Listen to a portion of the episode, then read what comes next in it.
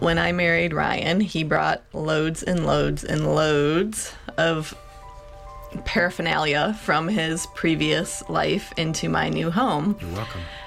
And I would look at this stuff and just want to vomit. And in particular, these bright red Teflon pots.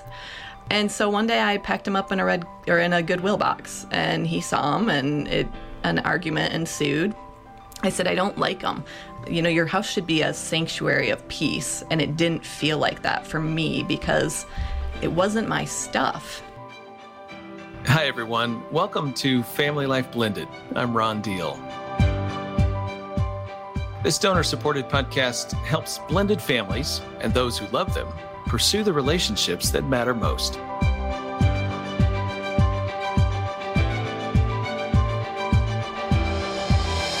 It's great to have you along. Welcome to episode number 67 Blended with Grit, Widowhood, and Forming a New Family.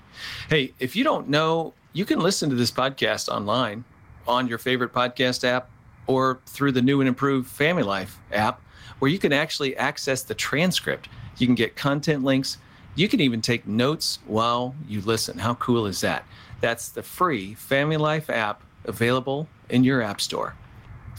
You know, because most step families follow a divorce, many of our guests come from a divorce situation. But today, we're talking about blended families formed after becoming a widow. Now, if you're a post divorce step family, hang with us because there's always something to learn. And I really believe this interview is going to inspire all of us. Jess Ronne is an author, a speaker, and a caregiver advocate. She is founder and executive director of the Lucas Project, a nonprofit dedicated to providing respite opportunities for special needs families. She and her husband Ryan have eight children, including their son Lucas, who has profound special needs.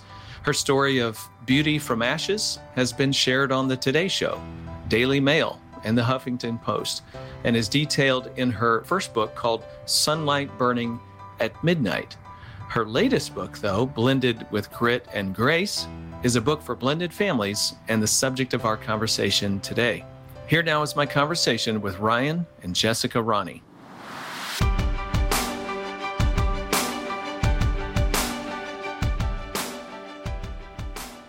Tell us a little bit about your family. Well, I guess it all started in 2010 when we both lost our first spouses to mm-hmm. brain cancer. I blogged from Michigan, Ryan blogged from Oklahoma, and a stranger who followed both of us from Pennsylvania reached out to me and said, Hey, there's this grieving widower. He has three young children. I just think you could really be a source of encouragement to him. Hmm. And the rest is history. We started emailing and we met and we were married within a year and he moved to Michigan. We adopted each other's kids, and we thought we were going to just live happily ever after. However, then there's, there's, the however.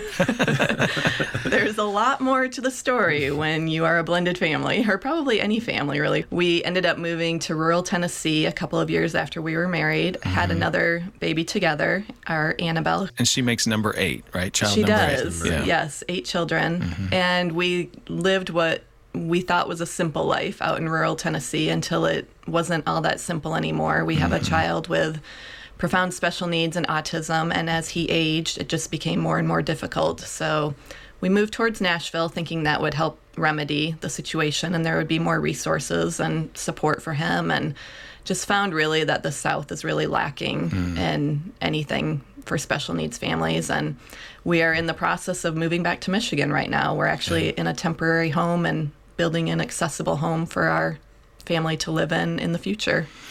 So, listener, you just got a snapshot of this family story, and we have a lot to unpack, don't we? so, let's just back up and start unpacking a little bit at a time.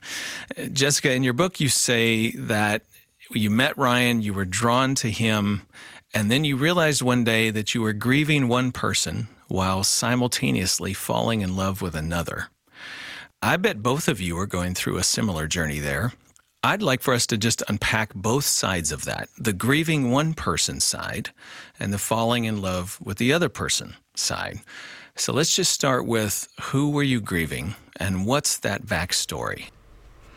Well, I was grieving my late husband, Jason. Um, he had gone through his cancer journey for three years. Mm. And in the middle of that, we were raising four children. Actually, had an unexpected pregnancy in the middle of all of it as well, and raising Lucas, um, our son with special needs. And honestly, I had kind of worked through a lot of the stages of grief, I believe, mm-hmm. by the time he actually passed away because it had been such a long, painful journey for our family. And there was a deep sadness when he passed away, but I think there was also something in me that was at peace that he was no longer in pain mm-hmm. and suffering mm-hmm. and that cancer wasn't a taskmaster in my life anymore because that's really, really hard when you have yeah. four kids under six. So I think I was in a healthier place than Ryan was. And I'll let Ryan dive into that a little bit by mm-hmm. the time my husband passed away because it had been so long. But I think I jumped into a relationship with Ryan feeling like my grieving was pretty much all wrapped up in a nice little bow and I was ready to move on in life. And parts of me were ready, but there were also parts that would spring up out of the middle of nowhere. Like one example I can think of brushing my teeth at night and looking over at the other sink. Thinking like that sink would never be used again because mm-hmm. that was Jason's sink. Right. And like there sat his toothbrush and his toothpaste. So it was working through some of that and all I can say for myself is we probably should have gotten some therapy. Hmm. I know we used each other as therapists early mm-hmm. on, and I wouldn't necessarily recommend that. Mm-hmm. It brought out a lot of feelings of insecurity and jealousy as we talked about these people we had loved, but yet we were falling in love with each other. And it was just a really strange place yeah. to be. You know, as you're talking, I'm reflecting on all those different elements. Again, so much there to unpack, and we will. We'll slow down and take a look at each of those little elements. But I think for the listener, the observation that I just want to make is that any significant loss, like the loss of a spouse, has so many layers to it. There's so much involved in it. The length of time that you were grieving actually before he passed away versus somebody whose loss is a little bit shorter or sudden, you know, all of those things influence you, the kids, the journey, and they all have to be unpacked. And sometimes when you're listening to somebody else's story, you're thinking, well, that's sort of like mine, but not completely like mine. Well, yeah, nobody's story is exactly like yours. And so it's okay to absorb what you're hearing today and grab the elements that you can really relate to. So, Ryan, it sounds like your story of loss was different than hers. Yeah, it was very different. And my first wife, we had our third child in December of 2009. And just a month after, her, she started getting headaches and feeling really uncomfortable. And we just thought it was pregnancy related, mm-hmm. you know, just had a baby. Mm-hmm. But just a week after her 30th birthday, they diagnosed her with a brain tumor. Mm-hmm. And within weeks, it hemorrhaged and she was never the same. So she was diagnosed middle of March. And April 1st, she had the hemorrhage, uh, lost a lot of her cognitive skills, and in and out of the hospital um, just for what, four months. And then she passed away in August. So I had an eight month old, and I hadn't even taken a breath or even thought about right. death or right. you know what what's next it was like i was living you know trying to help raise the three kids and basically be a caretaker um, mm-hmm. and a caregiver for my late wife and then it was done mm-hmm. and i was kind of lost and honestly when when jess and i started talking i was looking for an ear mm-hmm. you know to try to mm-hmm. get through this because i really was struggling and, and not understanding why and all of the questions that you have for God. Yes. But just just a couple weeks, I think, after she passed away, my oldest son actually said to me, "Dad, when are we going to get a new mom?" Hmm. Like he already knew that, that that space needed to be hmm. filled, and I hadn't even hadn't even crossed my mind, hmm. you know. But I think I prayed that night and just said, "God, you're gonna have to help me because I I'm not looking to that at all. Mm-hmm. And when Jess and I met, it was like God just opened this door in my heart that said, there's room for one more. Mm-hmm. But as we got married and got closer together, it's like you can't really share that. I can't share those feelings with her. And, you know, at some point I got to let that go. And that, that was really hard. Our yeah. first year of marriage, we did try to be each other's therapist and there was a point where we finally just said, no more. Let's mm. go seek somebody else out to share this stuff with because this isn't fair to each other. Mm-hmm. Okay, so at this point, 10 years, looking back at that first year, you were looking for something in the other that you now feel like was inappropriate. What were you looking for? What did what were you needing the other person to give you? I think in a lot of ways we were we would often like seek validation even we we shared everything the good the bad the the stuff that we didn't necessarily like in our first marriages mm-hmm. and seeking validation for you know like that was kind of strange in that marriage wasn't it mm-hmm. sort of thing like mm-hmm. like for one i can think of one example um, we would both go to bed without our our first spouses and entering the new marriage, neither one of us particularly liked that trait in our previous relationships. Mm. And we kind of discussed it and we were like, we don't want to bring that to this relationship. Let's always try to go to bed together, um, type of thing. But mm. we overshared. Um, mm. Like I, I know way too much about her, and Ryan knows way too much about Jason. Like those should have been sacred memories to that relationship, hmm. but we just went too far, and that would kind of haunt us in the coming years. Ten years in, yeah. we're we're over it. Yeah. So there's an upside and a downside to sharing. Uh, uh, right. the upside might be in the immediate, you get that validation that you're looking for about some feeling you had about the previous marriage, but the downside is then sort of burdens mm-hmm. the current relationship with now thoughts of seeing the other person with their former spouse. That's right. that type of thing.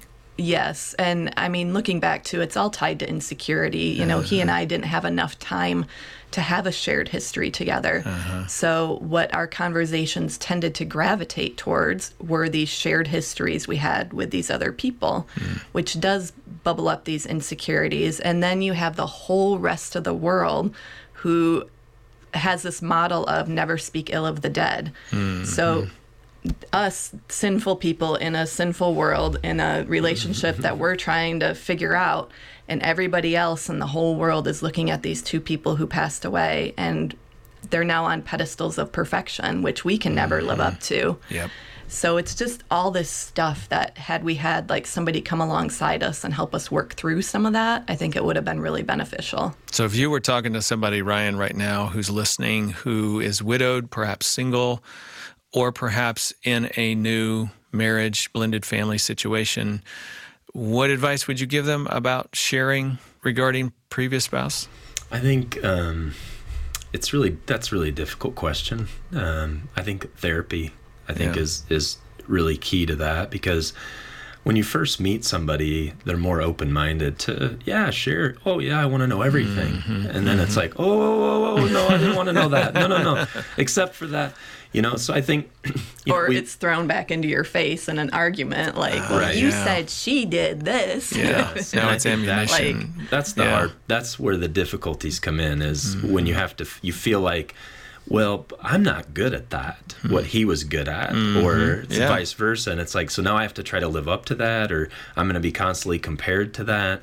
So I think the best thing is to communicate early on um, in those relationships and just be cautious. You wouldn't talk about your exes uh, before you got married the first time very openly, but yeah. I think as we were married and happily married, we felt like uh, permission uh, yeah. to share all the good stuff. And it's like, oh, well, they're sainted now, yes. and they can do no wrong, and they can't even defend themselves. Or, yes. So it, it was a challenge. You know, one of the things I'm hearing you say, uh, this is something we've talked about on this podcast before, and it's, I call it the color of your us. If I could just give you a simple illustration, and then I'd love for you guys to just react to what I hear you saying. So, the color of your us is a combination of who two people are when they get married. So, if you're yellow and you marry red, well, your us is orange, right? It, it's some combination of the two of you, your personalities, your temperaments, your giftings, your, and then your us is that working out of how we do life together it's not only our togetherness and our passion and our connectedness, but it's also our style and our ritual and just the little details of life and how we work out how we go to bed together. You know, whether you go first or I go first, or, that's all a part of the color of your us. Well, you're used to orange. because mm-hmm. you were yellow, you married red, and you had orange. Well, you're still yellow when you move into a second or subsequent marriage, but this time you married blue. Guess what? Your color of your us is green. And it's different. And well, green is not orange. And sometimes that's really good because, as you said, there's things you didn't care for in the previous us that you can change now. But sometimes there's other things you did like. But then there's the comparison thing. Well, wait a minute. Are you saying you still want orange? Well, because we're green and we're not going to be orange. And so does that mean you're unhappy with, with our us? That's what I hear you saying. React to that. It is, yeah. Yeah. I, and I think even, you know, let's say w- me and my first wife were green and I was the blue one and I kind of melded towards the green a little bit. Mm-hmm. So I'm not I'm not blue anymore. Yeah. Yeah. So whenever when I lost her and met Jess, I thought I can redo this. I don't have to be dark blue or I don't have to be green. I can be whatever it is I want to be. Mm-hmm. And I think my personality and, and some of those things that I had held back in my first marriage came out in the open. And Jess, I'd have to give credit to for a lot of that stuff because I didn't communicate very well at all mm-hmm. in round one. Mm-hmm. But I learned how to communicate with her because it wasn't an option. But I think, yeah, that's a tough one. Like, trying to meld those colors the first time around. Yeah. And then you have to kind of regroup and reboot Absolutely. and start over. What do, what do you think? I you have always been extremely adaptable, yeah. which has worked well in our relationship because I'm not. I'm like I'm pretty even keel and have always like what you see is what you get. Like you say, like I didn't force him to communicate, but it was highly encouraged. Like mm-hmm. you need to open your mouth and start telling me how you're feeling or this isn't going to work. So you did, mm-hmm. but I would say like I was blue in the first marriage and I'm blue in this marriage, and I don't know where you are now. I'm, I'm like up and down. Yeah, I do vary. I'm like a chameleon. Yeah. Sometimes good, sometimes bad. Yeah, this is good. You know, I think the takeaway is every us has a color to it, has a hue to it. There will be things that are similar to a previous relationship, things that will be different. Mm-hmm. But it's the comparison and the contrast. And that's a space where insecurity can thrive, is in the comparisons. And so you need to guard against sharing too much information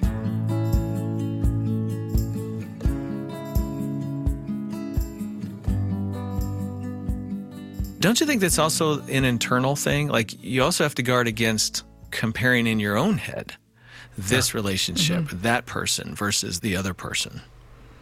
Well, we say, you know, when we got married, it was the two became one, not the four became one. Mm. And um, 10 years later, we don't have these problems at all. Like I said earlier, mm. I think mm. it's those first couple of years where yeah. you're not sure of your place in the relationship. You mm-hmm. have all these insecurities as time goes on, like we have such a shared history now, and we've been through everything together at this point. And we just celebrated our 10th wedding anniversary, and I was married to Jason for 10 years as, as well. Mm-hmm. So now I have as much time with Ryan as I had had with Jason. Mm-hmm. And I would just say to anybody listening, time does heal a lot of those insecurities and wounds, but you have to give it enough time. Keep working um, at it keep working at it because if you check out at year five or 6 mm-hmm. you have no idea how much better it could have really gotten yeah. at 10 11 12 years yep mm-hmm. yep i think that's a good word we say that to our listeners all the time most blended family couples quit before it ever has a chance mm-hmm. to get mm-hmm. good because they don't yeah. give the cooking process uh, enough time to really get there and well uh, and we kind of laugh with eight kids like we've threatened, yeah. like I don't want to do this anymore, and I've stormed off. And then it's like, mm, but I don't want to do eight kids by myself. So honestly, like the eight kids yeah. almost kept us together it helped to sure. a place where we're now like in a really good place. Being persistent and right. But we learned. Yeah. I think we learned how to talk about that stuff too. When we did share things, we finally did decide that you know, I had 14 years of experience with that person mm. before I met her. And she said, I want to know more about you. Well, then, if you want to know more about me, you're going to have to know about those last 14 years. So, mm. what we learned to do is instead of saying, when we were in, mm. you know, this place or at that place or doing this, it was just I. Hmm. When I was, you know, over there doing this. And, and then it felt better. Like it wasn't just everything I, my whole identity right. wasn't with my first wife. I still had my own identity. Mm, that's really good. Okay, I want to wrap back around to where we started this conversation. It was in the midst of loss that you guys met. And if I'm hearing you right, you really attached to one another quickly because you were hurting. And in that sorrow, it pushed you towards this new relationship. And then one day you sort of woke up and said, Whoa, there's a lot going on here. And we've got to now deal with it because, you know, at some point you were already married and it went from there. I want to kind of go back to the sadness and grief narrative again. Um, again, Jessica, yours was a little different. You had three years prior to your husband passing. Ryan's was a shorter period of time, compact. I don't know if you guys know this about me. I have a little perspective about this. I didn't lose a spouse, but I have lost a child. My 12 year old son passed away, and start to finish for us was 10 days. So it wasn't like sudden, you know, get a phone call and, it, you know, there's been a car wreck or something. But 10 days is not a long period of time, right? So I really get the now what do I do? How do we cope? How do we move forward? What do I do with this? I'm trying to process all of this and life demands that you sort of do life anyway, and you have other children and they're grieving and you're trying to help them, but you don't know how to help yourself. I don't know if that's a part of your journey, but there's a lot there that is just heavy and hard and thick and deep. It's like walking through mud. That's what I used to tell people. I'm up to mud in my eyeballs. I'm not making much progress. you're not making good time when you're walking through mud. And yet, there's this new thing out there, this person who gives you something to be hopeful about. So, talk about that dynamic there. Is that part of what added to the rush into love, do you think? Looking back, it's um, a simple answer. I, I lived by faith up until that point, and I wanted to just trust that God would work it out. Hmm. You know, it took me a little bit of time to accept that, but you know, I've always lived that way, and I think Jess has too. And you live in faith, so you either believe it or you don't believe in it. Mm. And God doesn't want us to be sad. He doesn't want us to be mournful all the time. You know, the Ecclesiastes and talk about there's a time for that, and and then there's a time for joy. And I didn't like being sad. Mm. I don't I didn't want that. So when I prayed, it was very specific. God, I don't want to be sad. Mm. I don't mm. want to mourn. I I want to get past this and I want to find happiness. And I got a I got a lot of feedback from other widowers as well. They actually just said, "You take care of you, hmm. and everything else will work itself out." So I think that's what I did. Is I focused on what what do I need to make me happy, hmm. and I sought that out, and I trusted that God would work it out, and and He did. I'm not saying there weren't mountains to climb mm. um, in the meantime, and and I fell back often um, into depression and sadness, you know, but you know, it does work itself out and, and in time. Um, if you do trust and believe in God, He will work it out for you. He wants you to be happy one way or another. I would say, yeah, we did know God's hand was on all of this, but there was still a level of using each other as giant band aids mm-hmm. through our grief. Mm-hmm. I mean, if you have the choice, do you want to sit around and cry all day and wallow in bed, or do you want to have like these happy endorphins racing through your body over mm-hmm. this newfound love? Yes. Um, yeah. So we rode that for a while for sure. And I'm just very black and white. And even after Jason's funeral, I remember driving home in the car and pulling into the driveway and looking down at my wedding ring on my hand and going, I'm not married anymore. This mm-hmm. is a mm-hmm. lie. Mm-hmm. And I took it off and put it in my jewelry box and never put it back on. I'm not willing to wallow in mistruths that I try to tell myself, mm. or like I need to face reality and then I can begin movement forward. And it was a very slow movement forward, but Ryan was part of that movement forward. Mm. And we did a lot of things wrong, but mm-hmm. God was in the middle of it all. Yeah. And we knew that. And that's the game changer. I mean, when mm-hmm. you're faithful and you trust and you just hold on to Him, I mean, it's an ugly ride. I mean, for a lot of people, it's just hard. I mean, I know my grief journey has been ugly, ugly, and yet God's still in it. It doesn't. So the experience of sadness and sorrow doesn't necessarily mean that God's not there. It doesn't mean that He's not it doesn't care. It doesn't mean any of that. Although sometimes we tell ourselves that, but that's not the reality at all. He is there. And so it comes back to, again, Lord, you're my rock in the middle of this raging river that I can't control.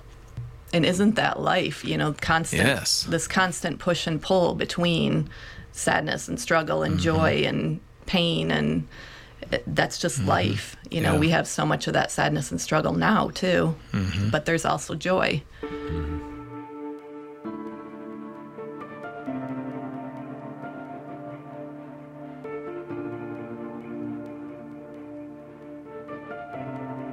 And again, grief is so individual. The way a listener responds to their grief journey can be totally different than yours. Mm-hmm. You know, they may not be as black and white. It just may not be as simple. And the ring has stayed on their finger for a really long time. There's a lot of good ways to grieve. I mean, I think that's one of the strange things about grief is that any new grief journey has a life of its own. But if you don't know how to grieve, you kind of question how you grieve. and then you're like, Am I doing this right? Should I be doing this? Should I be doing that? Should I be feeling this? Should I not be feeling that? It's like, well, that's not the point. You know, uh, it is your journey. You just try to hold on to God in the midst of it and stay faithful with Him. That's the one thing you definitely need to try to strive for. But the expressions of grief are going to vary so much. I'm wondering about your children. So we already heard from Ryan a little bit in terms of one of your kids said, When are we going to get another mom? And by the way, I'm wondering, I'd love for you to speak at some point to whether that made you feel permission to move on? Like, how did you interpret that whole thing? But what about the other kids? Obviously, yeah. here I am. yeah, that's right. I mean, somewhere in there that felt okay. Right. Um, but what about the other kids? How did they grieve? And what were their responses to a new person coming into their world? All that change and transition.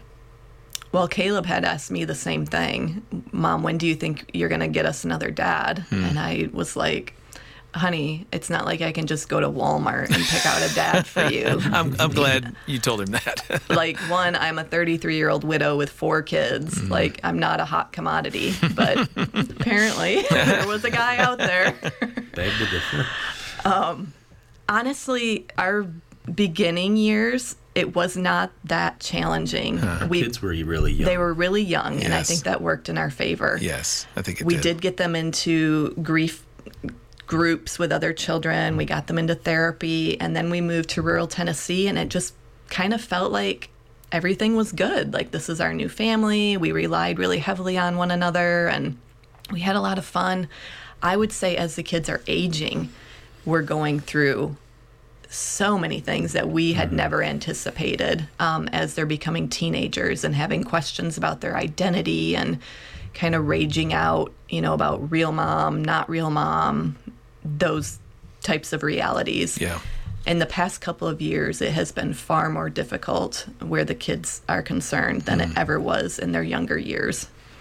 Yeah. And I think we started off, we didn't necessarily want to be a step family. We mm-hmm. just wanted to be a family. So, mm-hmm you know, we did we talked to them about changing their name, um, her kids, and let them make that decision on their own when they were ready, and if that was something they wanted to do. And we just wanted to be one, uh, and then we just let them talk. We let them tell us whatever they felt. We were emotional in front of them. Uh, we didn't hide behind anything. So I think they they did better. Like she said, when they were really little, mm. um, mm-hmm. they just like acted like this was normal. Right. Like, okay, like, good. This no, is our new family. This is my yeah. new mom. This is my new dad. This is yeah. our new house. Um, and all these new really friends well. to play with, you know, because I brought siblings and he right. brought siblings, oh, so it was like fun. They meshed so well. Mm-hmm. Okay, and by the way, young children, that's pretty common for them to do. So if yeah. the kids were talking to me right now, you, if you guys were not in the room, and the kids were just talking to me and I asked them, So, as of late, I hear you guys have started asking new questions and having new feelings. What commentary would you give me on this whole family journey? What would they say now? We've point blank asked some of them. Um, our two oldest graduated a few weeks ago. That's okay. when they graduated. And I asked our oldest, you know, what did you think of your childhood? I'm just like my own mm-hmm. insecurities. Mm-hmm. Yeah. Like, did you feel like we gave you a good childhood? And yeah, it was great. Like, shrug. Any, yeah. Anything you would do different, or did you feel like we gave you enough time? No, it was a good childhood, mom. It was hmm. good. Hmm. He was the easiest one. He was the easy one. yeah. Our teenage girls would probably have a lot more to say to you. Um, there, think, there's big feelings there right now. I think honestly to me it's it's all outside influence. I don't think I think they've handled it very well. It's when everybody else steps in and finds out like their new teacher is like, "Oh, I didn't know your mom died." And then they want to feel sorry for them and then they our kids are like they're part of a big family and they're going, "Wait a minute can I benefit from this somehow? Mm-hmm. So if I make this more than it is, more than I feel, will I get more attention? And a few of them have really embraced that. And then with grandparents, you know, who try to reach out and remind them, hey, don't don't forget, you know, don't forget about this person. And and we don't we don't allow that either. But we don't we're not going to bring it up to try to make them sad. And I think a lot of the outside influence has done that. Hmm. So the girls are processing fresh, new in this season of life. That is definitely something we teach. Grief is developmental, and kids will continue to grieve it at every season of their life, and there'll be a new filter on it, a new dynamic around mm-hmm. it, you know, other people uh, speaking into that. It is what it is. It's never going to go away. That will right. always be the case in every season of their life and in your life. And so, one of the things we generally advise people, and I'd love to hear your reaction to this, is just keep the grief conversation going. Like whenever something pops, you go with it. Yeah, I, I think we do. And we're back to looking at therapy again and some grief groups mm-hmm, again. And mm-hmm. um, it's just, it's sticky dynamics. Yeah. And with our girls too, my biological 14 year old falls in between his bio 16 year old and 11 year old. Mm-hmm. So that can get tricky. Yeah. and um, we've seen too, as they've aged, more of this loyalty towards the bios. Um, mm-hmm. That mm-hmm. when they were younger, they all just meshed and they had fun and they played. And but we're we're seeing that movement towards the bios who feel safe now. Yeah. And then, you know, both of our youngest have absolutely no recollection of this person mm-hmm. who was their father or mother. And I think that's really painful that they're trying to work through that. And yeah. one other thing, all of the kids everything they think about in terms of late mom or dad is also again through that lens of sainthood. Mm. So if I ask them to clean their room or I get upset about something or whatever, it's my mom would my, have never done that. My mom would have never done that, mm. right. and it's like mm, she would have. Yeah, yeah, but yeah. She would have been a mom, and yeah. he he's taken the reign with those conversations. I don't necessarily feel like that's my place, but he'll sit down and say, "No, your mom would have you know, busted right. you too. So blood talks to blood. That's a good yes. principle. Yes. And yeah. so it's even more strange to think about the youngest children who don't have any memories of their biological parent. And so they don't really know where their loyalties lie. And so their siblings may be going, "Hey, aren't you on our team?" And mm-hmm. well, That's I am. Exactly what's going on. But uh, but I'm also on their team. Like I don't right. really know yeah, I can totally see how that just would create some. And then you throw some attachment issues into the pot as well. And I mean, this is the journey of grief. Mm-hmm. I mean, if there's a big takeaway for our listener, it's blended family does not repair what was lost. It creates something new, something different that has its own life, its own set of relationships, and you have to continue to grieve what has been lost. Developmentally, along with children, different seasons of life, it just is. It's not a statement about you did it wrong or you shouldn't have done it this way or that way or the timing of it. Don't do that to yourself. I think far too many people start unraveling their own story when they experience hiccups. That's not helpful and it's not accurate. Everybody experiences this in one form or another. It's just, all right, God, how do we handle this? Let's walk through it.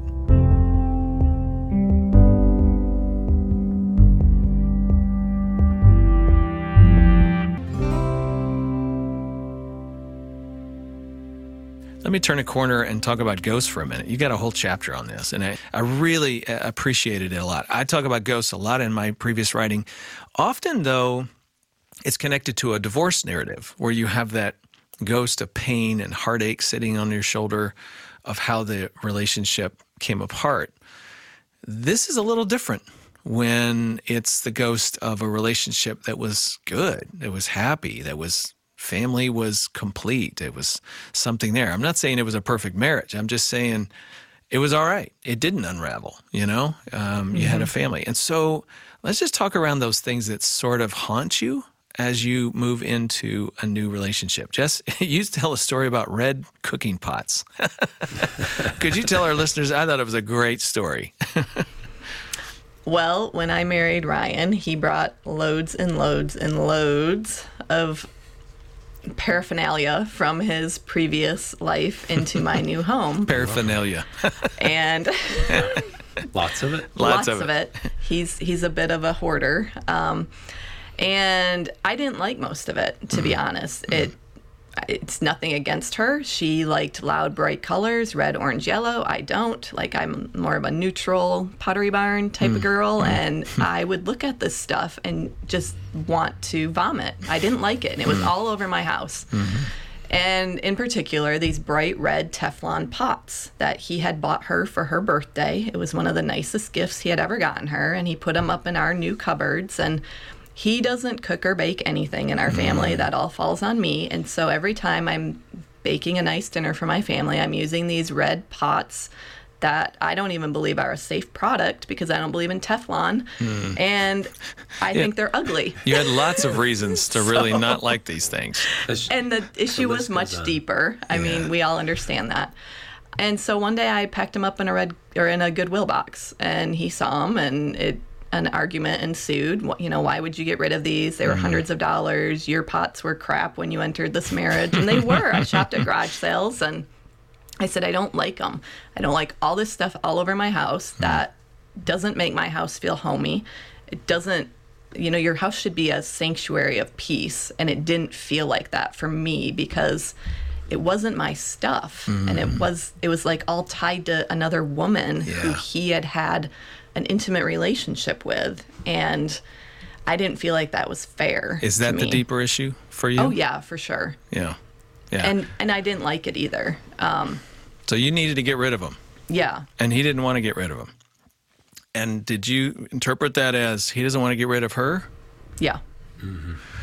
Yeah, that'll take you to a hard place. well, right. it was a it was a pretty right. nasty fight, but it did it did work out later on uh-huh. because uh-huh. what it did is it brought attention to me that I was unaware. I had no idea what she was doing. Like it was like you just want to get rid of all my stuff. Like uh-huh. it had nothing to do with you know she didn't like it or whatever. I I was totally oblivious to the meaning behind it, and I hmm. I honestly don't think it came out in that argument. Hmm.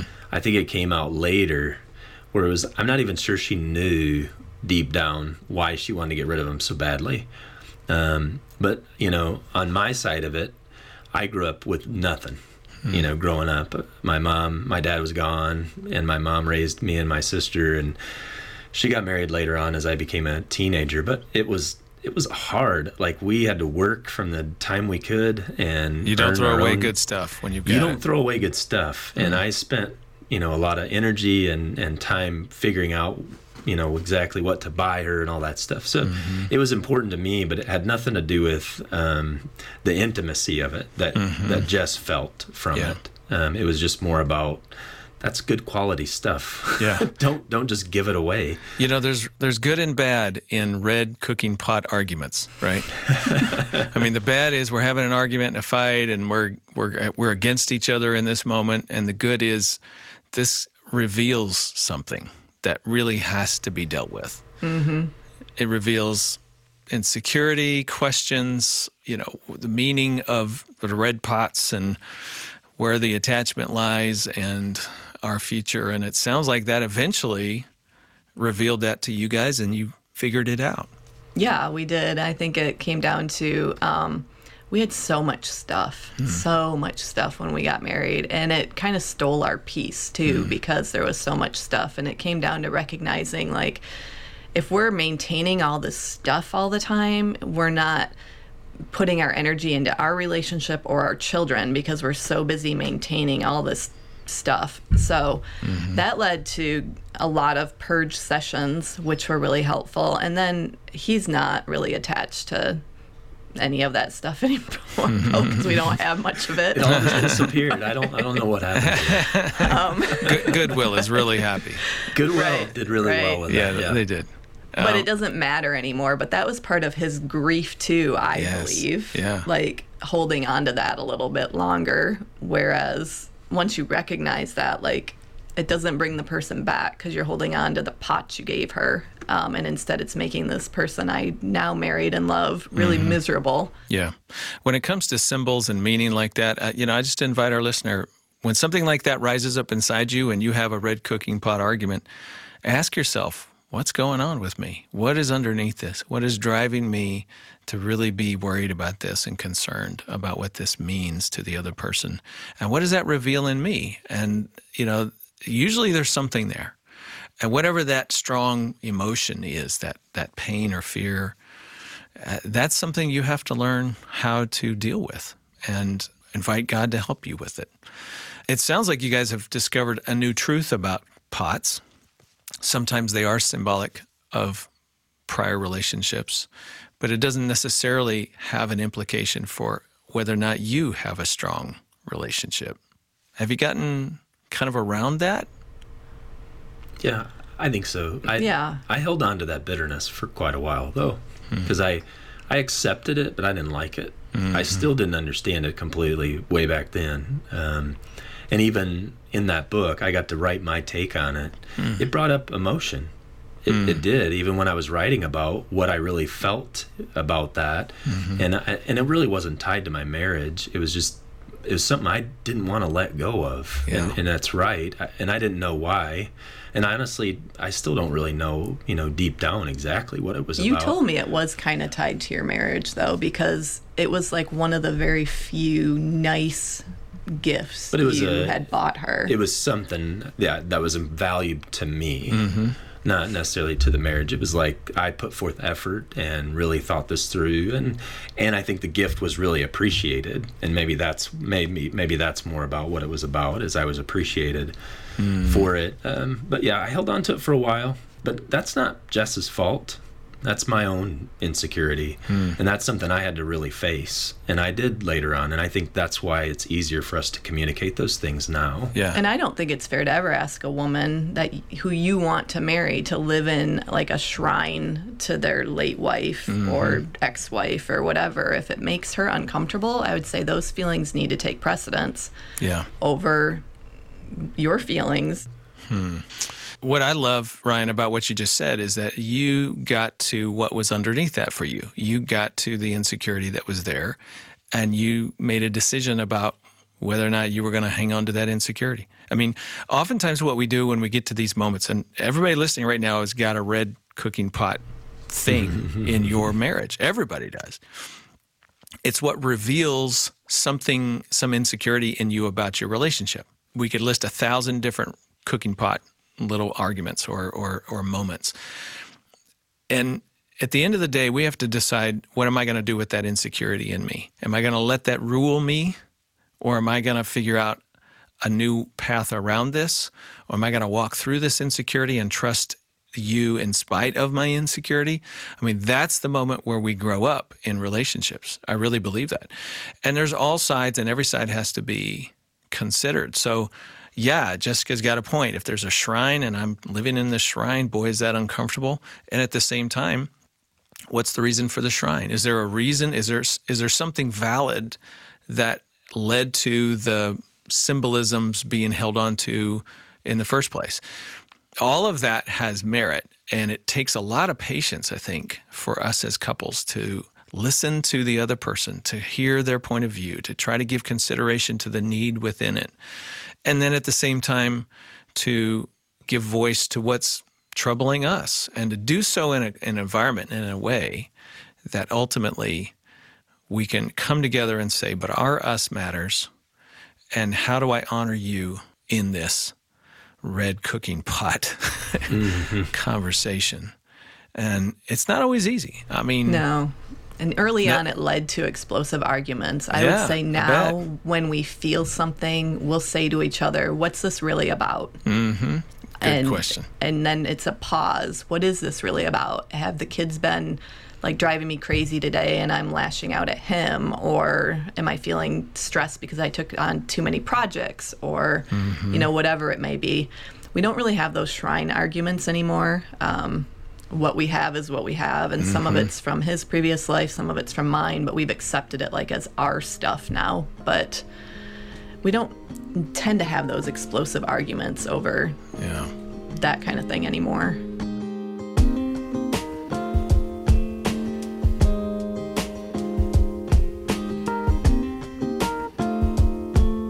One of the other subjects you write about, and I just so appreciate it in your book uh, about Lucas, a unique aspect to your blended family stories, you have a special needs child. You know, it occurred to me as I was reading that when a family member gets a serious illness, as your former spouses did, everything orients around that one person. That stressor, if you will, dominates your family's calendar, your schedule. It becomes the focal point of attention and energy. It has to. Mm-hmm. And of mm-hmm. course it does. So everybody in the family has to accommodate to that thing. To a degree, a special needs child brings a similar dynamic to any family. It's big. It at times dominates decisions, calendar, schedule, the emotional climate of the home, parenting decisions, on and on it goes. And it requires, if you will, if I could use that word, like everybody has to accommodate around it to some degree. And some people are more willing than others. You have siblings, you have step siblings in your case. I'm just, let's just unpack that for a minute. I'd love to hear what your learnings and takeaways have been now 10 years in a blended family with a special needs child. It's it has a lot of challenges. Um, I think the easiest way for me to explain it as a caregiver is 90% of our energy goes toward him. Mm-hmm. And then we have to divide the 10% amongst the rest. And that's not fair to them, but it is what it is. Mm-hmm. I mean, that's so we have to make decisions on a daily basis. Where's that 10% going to go? Because the 90's taken no matter what. And as he's gotten older, he's gotten more and more difficult to raise and to handle because his aggression has gotten worse mm-hmm. and mm-hmm. he's bigger and harder to manage. So, but all the kids have to be part of it. They've accepted him from day one, um, and I'm sure they don't like it, but kids struggle with lots of stuff. I think it's been good for them um, mm-hmm. to witness, and it gives them compassion and um, they're less judgment when they see other kids that are different than them. I guess they don't approach it as normal kids would. Mm-hmm. Yeah, and we have lots of conversations about this is just your story. Um, you can wallow in the unfairness and injustice of it, or you can make something good out of it. And I think most of them don't resent Luke outside of the moves that we've had to mm. make for him. And mm. I don't know that that percentage is quite accurate now that we live in Michigan because we are surrounded by friends and family. And we moved to Michigan because Luke would have full time summer school, and we wanted to be able to spend more time with our other kids while Luke was in a safe, fun environment for him. So I think most of our decisions in life have been driven by what does Luke need? What does our future going to look like if we don't get Luke what he needs? But I don't think the kids resent him. Hmm. They just maybe resent the decisions the, that we've had to make. yeah, make. the hard decisions we've had to make. But I yeah. think the blame probably falls on us, mm. not him. Yeah, that's interesting. And I and yes, I mean you do carry it. I mean, how could you blame him? But at the same right. time, their life is affected dramatically mm-hmm. by him. And you know, imagine that's just a tough place for the, the other kids to maneuver and work through. You've obviously had some conversation with your kids because you asked them, how do you feel about mm-hmm. this and what's the impact? Mm-hmm. I was thinking about the 10% comment that Ryan you made and like how do you talk to the kids about these realities? Uh, do you just make it a practice to talk on a regular basis? Does it only come up every once in a while? I mean, how's that flow? It usually comes up in anger. Right, when they're being mouthy. uh, come here. We're going to have a talk with you in our bedroom. you know, honestly, though, from the very beginning, we've we've had open communication with our kids about mm-hmm. everything mm-hmm. Um, from their the death of our spouses we talked about how what exactly happened and what it means and the moves. Um, good, you know, we present to them as a family and say, hey, we want all of you to understand this. This is why we're doing it. You don't have to like it. You can be mad about it, but this is what it's going to be. We've already made the decision. Mm-hmm. We have family meetings pretty regularly mm-hmm. um, and just sit down when something's not right and then say, okay, this is what we're seeing. You guys tell us if it's different than what we see, you know, what's going on, and let them open their mouths. And they typically do. They're pretty open yeah. about what they're feeling with us. The emotional climate right now is pretty fragile just because this move is fresh. Yes. Um, some of them weren't super excited about it, had to leave friends behind. Yeah. Um, In their teenage years. Yes. Yeah. yeah. So it's touching base a lot mm-hmm. and trying to have that one on one time where we can touch base and see how everybody's feeling and doing and I don't have any problem with honest feelings. I my problem comes when you're not talking like what what are you feeling what's going on you got to talk to somebody you don't even have to necessarily talk to me but yeah. mm-hmm. you got to get that stuff out of you because mm-hmm. we can't heal if we're just like bottling it all up into you know in our hearts and not talking about it yeah anytime of transition some step families find even 10 years 15 20 years into their journey that bio parents really need to stay extra connected to their biological children. I'm not saying step parents can't be an asset. Please don't hear me saying that. I'm not saying that at all. I'm just saying there seems to be something kind of a salve there that gets mm-hmm. applied when that happens. How do you guys balance that? I'm just wondering if you have found that to be something that's helpful for you, or how do you balance it with all the other demands? There's guilt mm. because it does feel different you know, bio versus adopted. You can't mm-hmm. deny that fact. Like yeah. there is a like I feel like my bio kids just innately know that I love them mm. and would do anything for them whereas mm. the adopted they're kind of always asking that question like yeah. are you going to leave? Are you going to do you still love me? Did I do something that made you so mad that you don't love me anymore? And there's this constant like reaffirming, no, I mm. still choose you. I choose this family. I wanted you.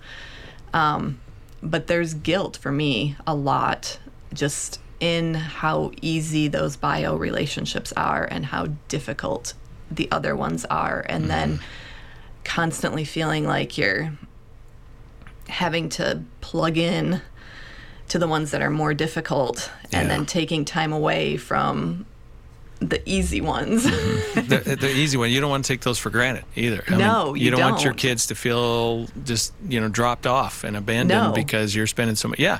So there's guilt all the way around. There no is. Yeah. Especially with eight kids, mm-hmm. like it's. You're but we do thin. try to have we we recognize when we have a child that's really struggling, and bio mom or bio dad tries to have those conversations, mm, steer him back on track.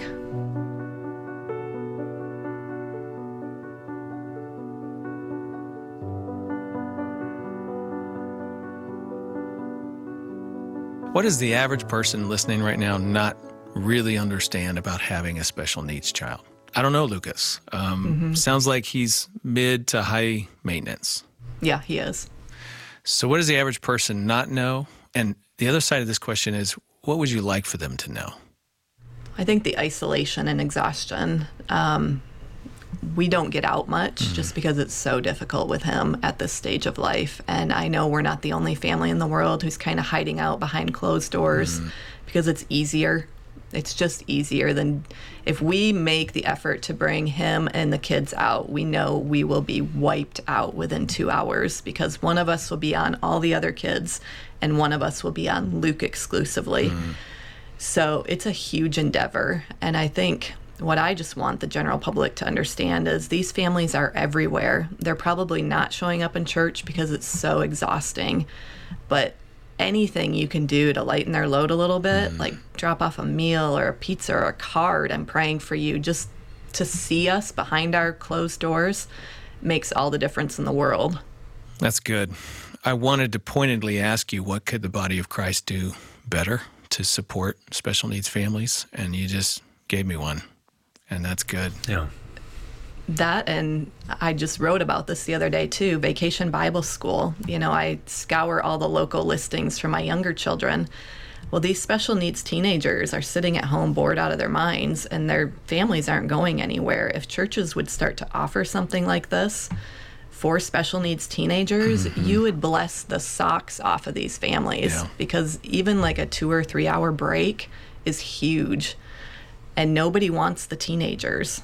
You know, yes. there's they're if scary. You, they're scary yeah. or there's diapers involved. You know, nobody wants to change a 16 year old's right. diaper, right. but right. it's our reality. Mm-hmm. And, you know, we need to serve the least of these and the caregivers who are caring for them. Mm.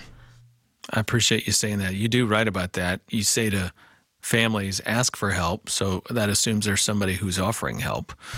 Right. You say find community and take time for self care. Well, that's hard because mm-hmm. you're the one who has to provide care. So finding that with each other within the household, boy, I would imagine that it's a lot of conversation between the two of you. Self care means one of us is going to be in more pain. hmm. So if one of us has to take a break, the other one has to take on the extra load. So we, again, back to guilt. No matter what we do, even if we're trying to, you know, maintain our own health, it, you still feel guilty. Mm-hmm. Like, I can't. I'm not going to go play around a golf mm. because four hours mm. and my wife being having to be at home. You know, it's not fair. Um, and the same for her. You know, if she wants to run, get a massage or something, it's like, okay, well, I'm going to get a massage, but I'm going to get groceries and cat food and all the things that, so I don't feel as much guilt. Yeah. So I accomplish something else. But then you come home and the other one is like, okay, now it's my turn. I need to get out of the house now. It, it just it's it's very challenging. Hmm. We've gotten creative though. We walk every day to, together, two miles. Okay. And I feel like that's a form of self care. We pray together every morning. Yeah. We, we try to do a date night every every, every weekend, week. which is really quite the marathon session because we have to have Luke fed and bathed and in his right. jammies. Mm. So she's getting we, ready while I'm bathing him, and then all right, let's go, hurry, hurry. like two hours. Then we have to be home to put Luke to bed. Mm. But yeah we try. You do what you have to. Yeah. Yeah. Find in your way. I appreciate that. And let me turn another corner and go back to something we were talking about earlier. You talked about finding a therapist for yourself in your grief journey, perhaps for your family, for kids, whatever is needed.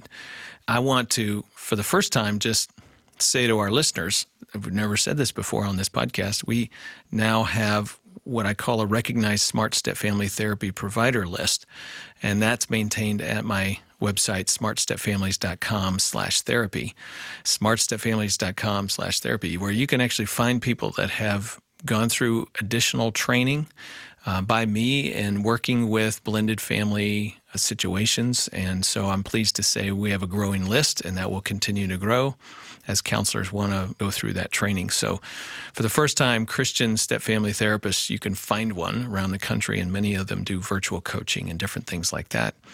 You guys went and got counseling. How did it help?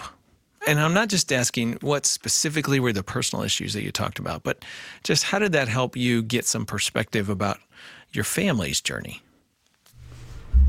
Well, we thought it was about our marriage, but it had more to do with our childhoods hmm. and dealing with a lot of stuff that we had never dealt with. Insecurities. Mm-hmm. And yeah. And once we dealt with that stuff, it seemed like the marriage got a lot better. Mm.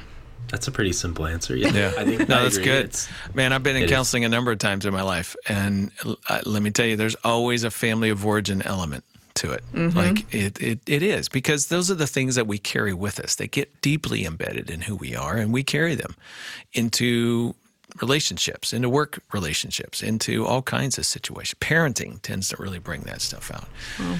And so, and your books and Kevin Leman were extremely helpful as well. Mm, we have them all. we have all your books. We have all Dr. Leman's yeah. books.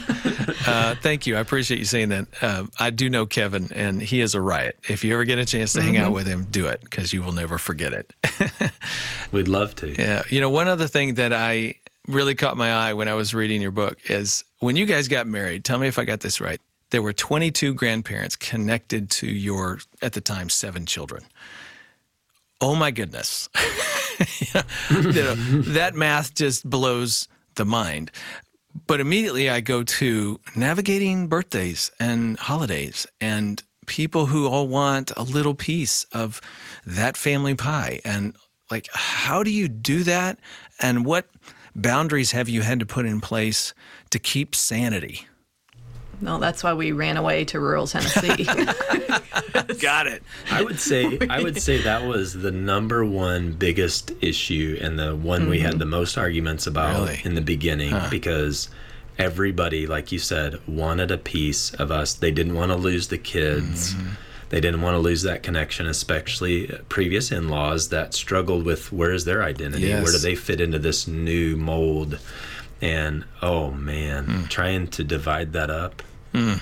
and, and, then not hurt feelings. Right. And it was impossible. Mm. So we finally just said, it's not about you, it's about us. Hmm.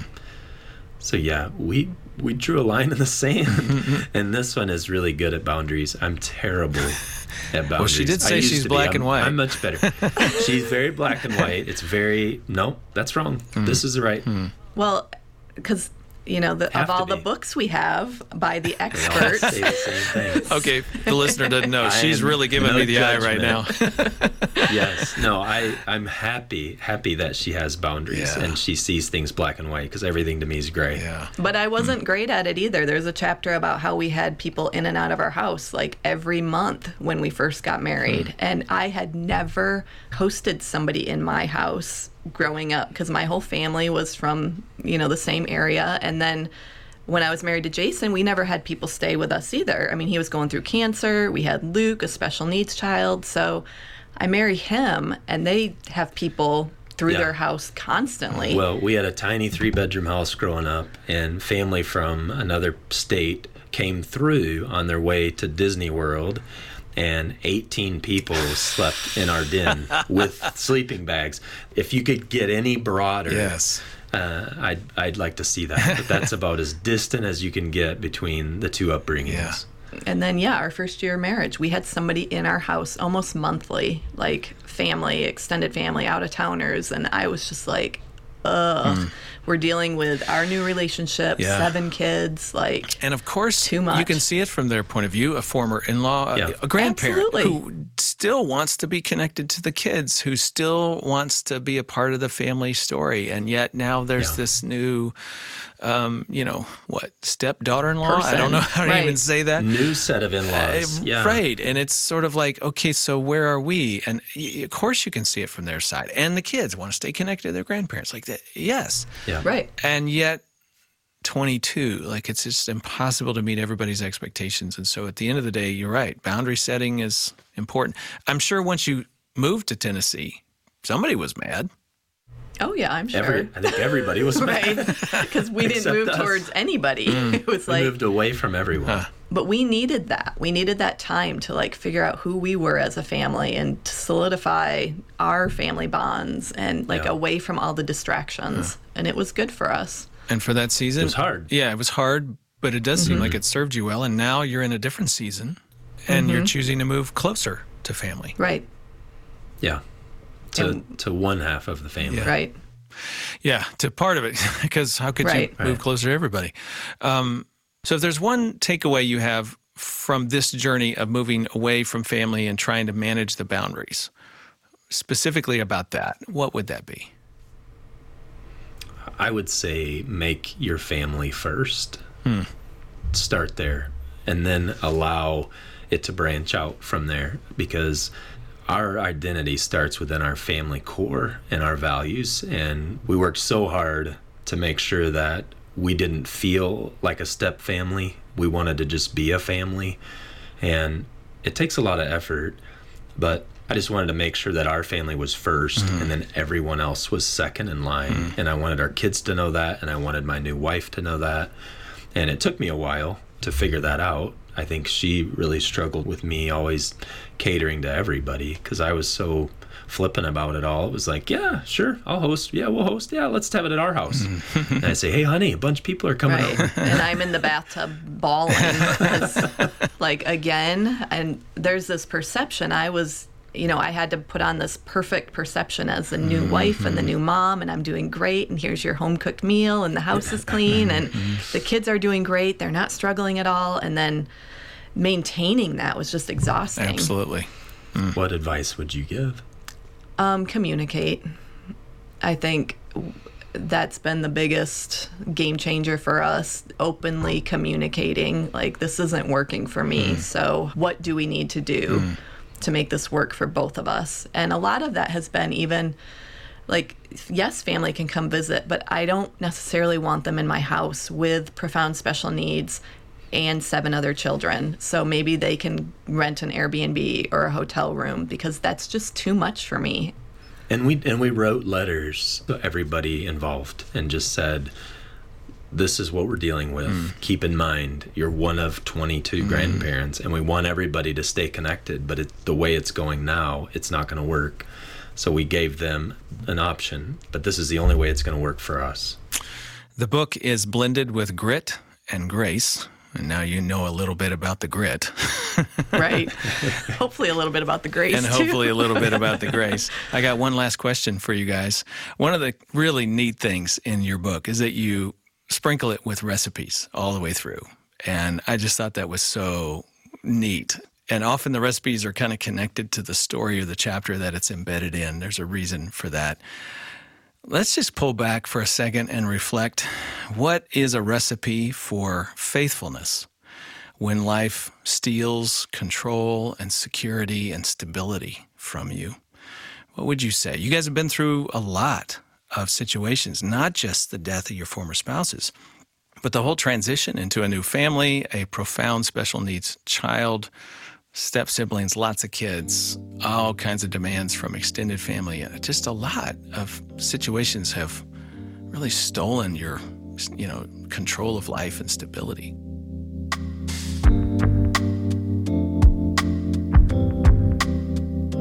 You've been listening to my conversation with Ryan and Jessica Ronne.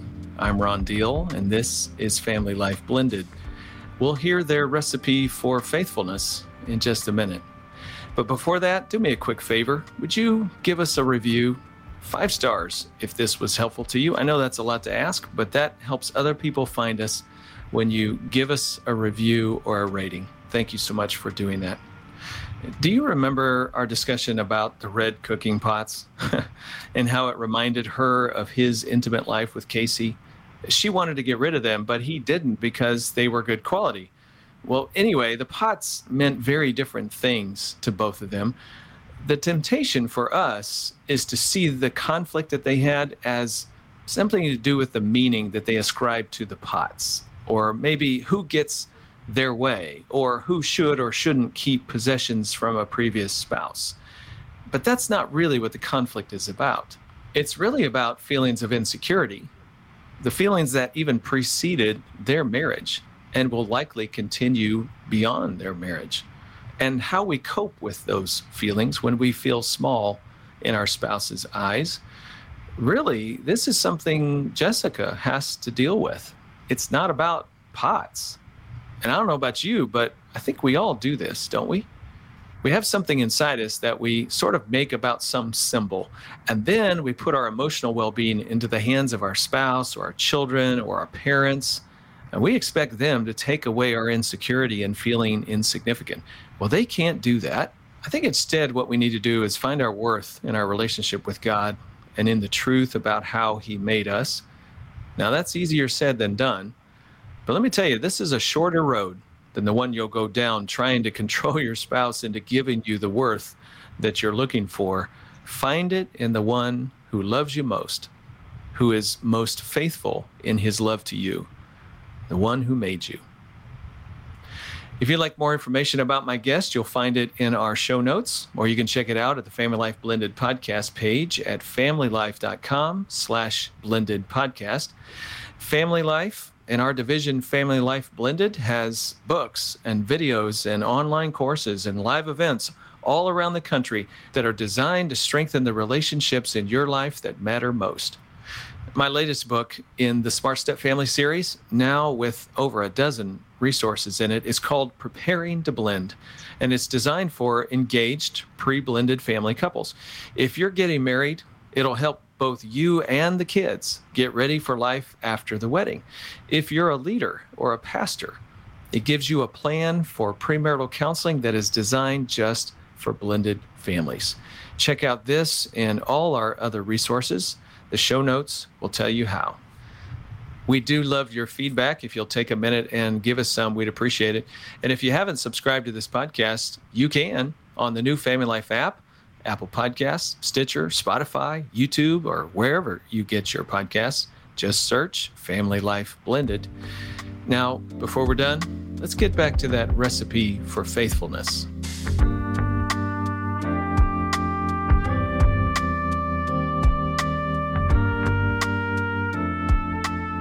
So, what's a recipe for faithfulness? I'll steal your phrase, honey. I know you're gonna. Just keep living. No, that's not what I was gonna say. That's the one that I, I live by it. Yeah. And Ryan, what does that mean for you? Just keep living.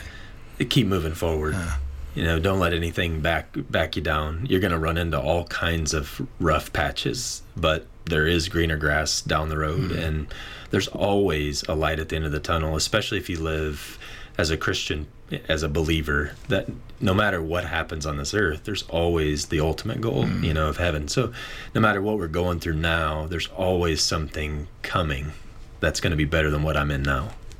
Jessica, what would you say? And I would say faithfulness is always tied to obedience. Mm. If the Lord calls you to it, it's just your job to move forward step by step into obedience to what He's called of you.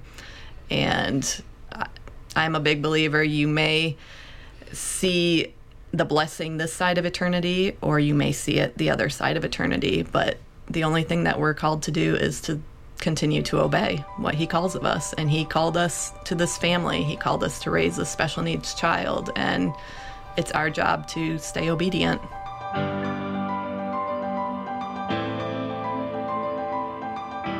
Next time, we'll hear from two engaged couples reading my book, Preparing to Blend, about getting ready to become a blended family. I really felt like I was being pulled in two different directions because Miriam's here on one side telling me I'm not spending enough time with her, and then the boys are over on the other side feeling like I'm not spending enough time with them. That's Preparing to Blend Couples, Marion and Jamie, and Jonathan and Peta next time on Family Life Blended. I'm Ron Deal. Thanks for listening. And thanks to our monthly donors, what we call Family Life Legacy Partners, for making this podcast possible. You can help too if you want by making a tax deductible donation specifically for Family Life Blended. Just look in the show notes for a link. Believe me, it makes a big difference and we appreciate it. Our producer, Marcus Holt, our mastering engineer is Justin Adams, project coordinator Ann Ancaro, and theme music provided by Braden Deal.